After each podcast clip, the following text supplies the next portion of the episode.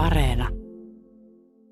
Niina Krankvist, äh, kädenojennus sotaa paineille, kulttuuria ja liikuntaa ilmaiseksi. Miksi kaupunki halusi tällaiseen ryhtyä?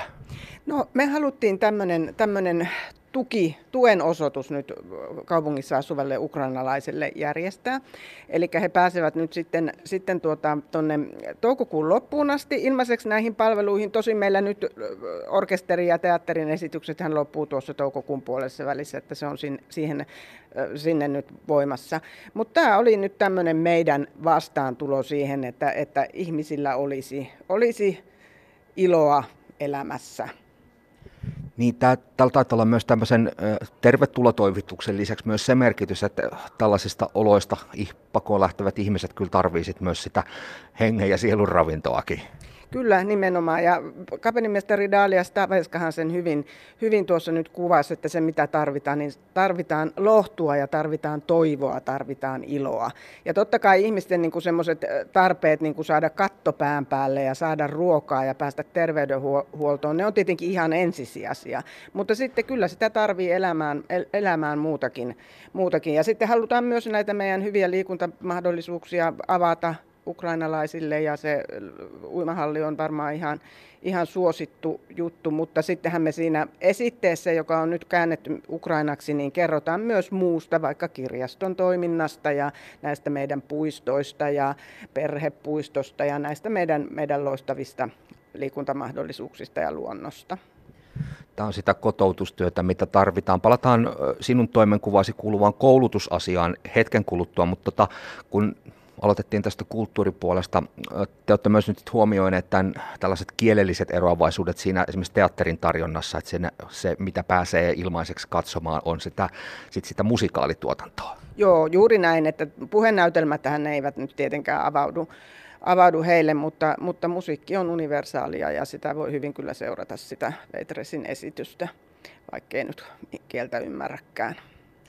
Tällaiset äh, kädenojennukset ja kohteliaisuudet tietysti on helppo mieltää, tai varmasti useimmat mieltää ne hyvinkin positiivisena asiana, mutta meillä on eri puolilta maata kuulunut vähän kriittisiäkin sävyjä siitä, että esimerkiksi Ukrainan passilla, kun on saanut ilmaiseksi kulkea busseilla, niin se herättää kysymyksen eriarvoisesta kohtelusta. Onko kuinka paljon Lahden kaupungissa mietitty tätä?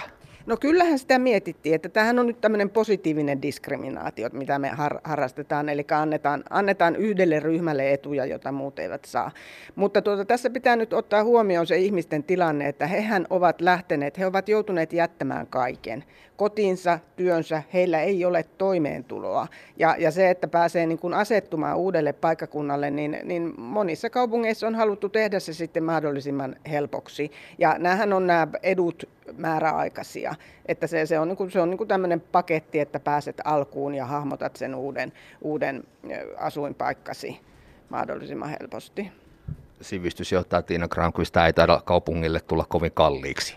No ei, kysymys on siitä, että tässä on niin tulojen menetyksestä kysymys, että jos, ne, jos nämä samat ihmiset nyt tulisi sitten maksullisina asiakkaina, niin, niin sitten tämmöinen potentiaalinen tulo menetetään, mutta siis tämmöisestä kuukauden edusta, niin siinä on nyt muutamista tuhansista euroista kysymys tulojen menetyksenä. Ö, toinen asia on se, mihin, mihin jo viittasinkin, eli kouluasia. Ö, sanoit tuossa hieman aiemmin, että sata, noin sata lasta on tällä hetkellä perusopetukseen valmentavassa koulutuksessa. Palautetaan, palautetaan vähän mieleen, mitä tämä termi tarkoittaa. Joo, valmistava opetus tarkoittaa sitä, että Suomen lain mukaanhan siis jokaiselle peruskouluikäiselle, kuka Suomessa asuu tilapäisestikin, niin kuuluu järjestää perusopetusta. Ja se aloitetaan sillä tavalla, että ensin järjestetään tämmöistä valmistavaa opetusta, joka on, siis kaikki meidän opetus on suomenkielistä, mutta siellä on sitten tukea ukrainan kielellä. Ja perehdytetään siihen meidän, meidän järjestelmään. Ja se valmistava opetus kestää puolesta vuodesta vuoteen ja sen jälkeen siirrytään sitten noihin normaaliopetusryhmiin. Miten helppoa tai vaikeaa tämän järjestäminen on? Meillä on kohtuullisen tuoreessa muistissa vuoden 2015 turvapaikanhakijoiden tulo Suomeen, jolloin oltiin vastaavassa tilanteessa, että oliko tämä kuin hyvä kenraaliharjoitus? Kyllä, oli. Ja sitten toisaalta kyllähän koko ajan Lahteen, Lahteen tulee maahanmuuttajia. Että meillä on jo olemassa olevia ryhmiä, oli ennen tätäkin tilannetta ja ensimmäiseksi ne lapset sijoittu näihin olemassa oleviin ryhmiin ja sitten kun niiden kapasiteetti tuli täyteen, niin sitten me ollaan perustettu uusia ryhmiä. Ja niitä ryhmiä on ympäri kaupunkia, ihmisethän asuu täällä, täällä ympäri kaupunkia. Ja tuota, tarpeen mukaan sitten perustettu koululle näitä ryhmiä. Kuusi uutta ryhmää nyt on asia taisi olla niin, että tämän toiminnan viulut maksaa sitten valtio. Kyllä, niihin saadaan täysmääräinen korvaus valtiolta. Miten sitten tämän perusopetuksen lisäksi tuo varhaiskasvatuspuoli esimerkiksi päiväkodeissa, miten siinä tapauksessa menetellään sitten ukrainalaispakolaisten kanssa? No subjektiivinen päivähoito-oikeushan ei nyt, nyt tuota, kuulu näille, näille tilapäistä suojelua hakiville, mutta sitten tarpeen, tarpeen vaatiessa, siis jos ihminen saa työpaikan tai saa opiskelupaikan, niin silloin päivähoitopaikka järjestetään. Ja tuota, valtiovallan taholtahan tätä nyt mietitään ja suunnitellaan, että pitäisikö tämä subjektiivinen oikeus myös ulottaa, ulottaa näihin näihin eh, meidän uusiin, uusiin maahanmuuttajiin ja siinä tapauksessa siihen sitten, sitten myös valtion korvaus saataisiin, että nythän nämä on niin kuntien kustannettava nämä varhaiskasvatukseen kuuluvat palvelut. Onko Lahden kaupungilla millaiset valmiudet tähän varhaiskasvatuspuoleen, jos tähän subjektiiviseen päivähoito-oikeuteen mennään? No kyllähän se on sillä tavalla resurssikysymys, että, että silloin varmaan niin uusia ryhmiä jouduttaisiin perustamaan. Ja, tuota, ja sitten aina joka paikkakuntahan nyt miettii sitä sitten henkilökunnan riittävyyttä, että se on, se on yksi asia, että, että tuota, saadaanko pätevää henkilökuntaa, mutta kyllä näihin valmistaudutaan ja mietitään, miten se, miten se järjestettäisiin. Sivistysjohtaja Tiina Granqvist, äh, nyt siis uimahalliin pääsee Ukrainan passilla teatteriin, kaupunginorkesteriin, kaupungin laitoksiin. Meillä on iso joukko myös yhdistyksiä, järjestöjä, jotka tässä kaupungissa toimii, jotka tekee paljon samantyyppistä toimintaa. Kuinka paljon kaupungin suunnalta ollaan järjestöihin ja yhdistyksiin tässä vaiheessa yhteydessä siitä, että miten voidaan tehdä yhteistyötä tämän ukrainalaisten kotouttamisen ja elämän helpottamisen eteen? No kyllä siis yhdistyksiin pyritään nyt ottamaan yhteyttä ja se, yksi meidän merkittävä yhdistyshän on tietenkin Punainen Risti, joka täällä järjestää sitten Mikrin, Mikrin tilaamana vastaanottokeskustoimintaa. Ja heihinhän meillä on, meillä on yhteys ja nyt on tämmöinen, tuota koordinaatioryhmä, mikä, mikä toimii, jossa on kaupungin edustus myös, myös mukana, mutta sitten myös kaupunkiin on nyt perustettu tämmöinen Ukraina-ryhmä, joka nyt sitten, sitten pyrkii kokoamaan näitä kaikkia, kaikkia toimijoita olemaan yhteydessä. Ja mä oon nyt tietenkin tietenkin ollut yhteydessä sitten omalta osaltani esimerkiksi Mannerheimin lastensuojeluliittoon seurakuntiin, kenen kanssa on nyt keskusteltu tästä, tästä mahdollisuudesta tukea näitä alle kouluikäisiä lapsia ja heidän palveluitaan järjestää. Työtä taitaa olla paljon, mutta tämä ei taida olla suinkaan sellainen tekemätön paikka. No joo, työtä on paljon ja, ja tuota,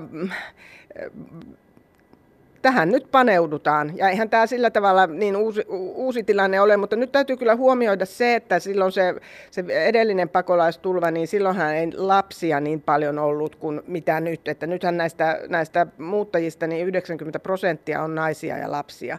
Että lapsia on nyt paljon, paljon enemmän. Ja si, siinä mielessä tämä on nyt uusi tilanne vaikka tämän perusopetuksen järjestämisen kannalta, että nopeasti järjestetään näin isolle ryhmälle lapsille, lapsia tätä valmistavaa opetusta kaikille paikka löytyy. Ja ilmeisesti on, homma on tuon perusopetuksessakin lähtenyt hyvin rullaamaan. Kyllä, siellä oli hyvä valmius ja meidän maahanmuuttajakoordinaattori on tehnyt todella, todella hyvää työtä ja nopeasti saaneet, saanut kontaktin näihin ihmisiin ja järjesteleet ja kouluissa tietysti sitten nopeasti reagoitu, niin kuin oli silloin edellisenkin muutto, muuttopuumin aikana, että tosi nopeasti meidän koulut kyllä pystyy reagoimaan näihin tilanteisiin.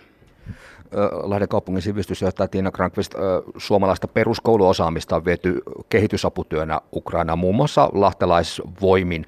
Kuinka paljon se on auttanut, että on jo tällaista tietynlaista yhteneväisyyttä siellä koulumaailmassa ja sitten myös se, että Ukraina on kuitenkin aika länsimainen maa kulttuuriltaan? No kyllä se varmaan auttaa. Ja sitten, sitten täytyy ottaa huomioon myös se, että, että tuota, nämä lapsethan saattavat edelleenkin olla myös yhteyksissä sinne niin kuin omaan kouluunsa ja opettajinsa.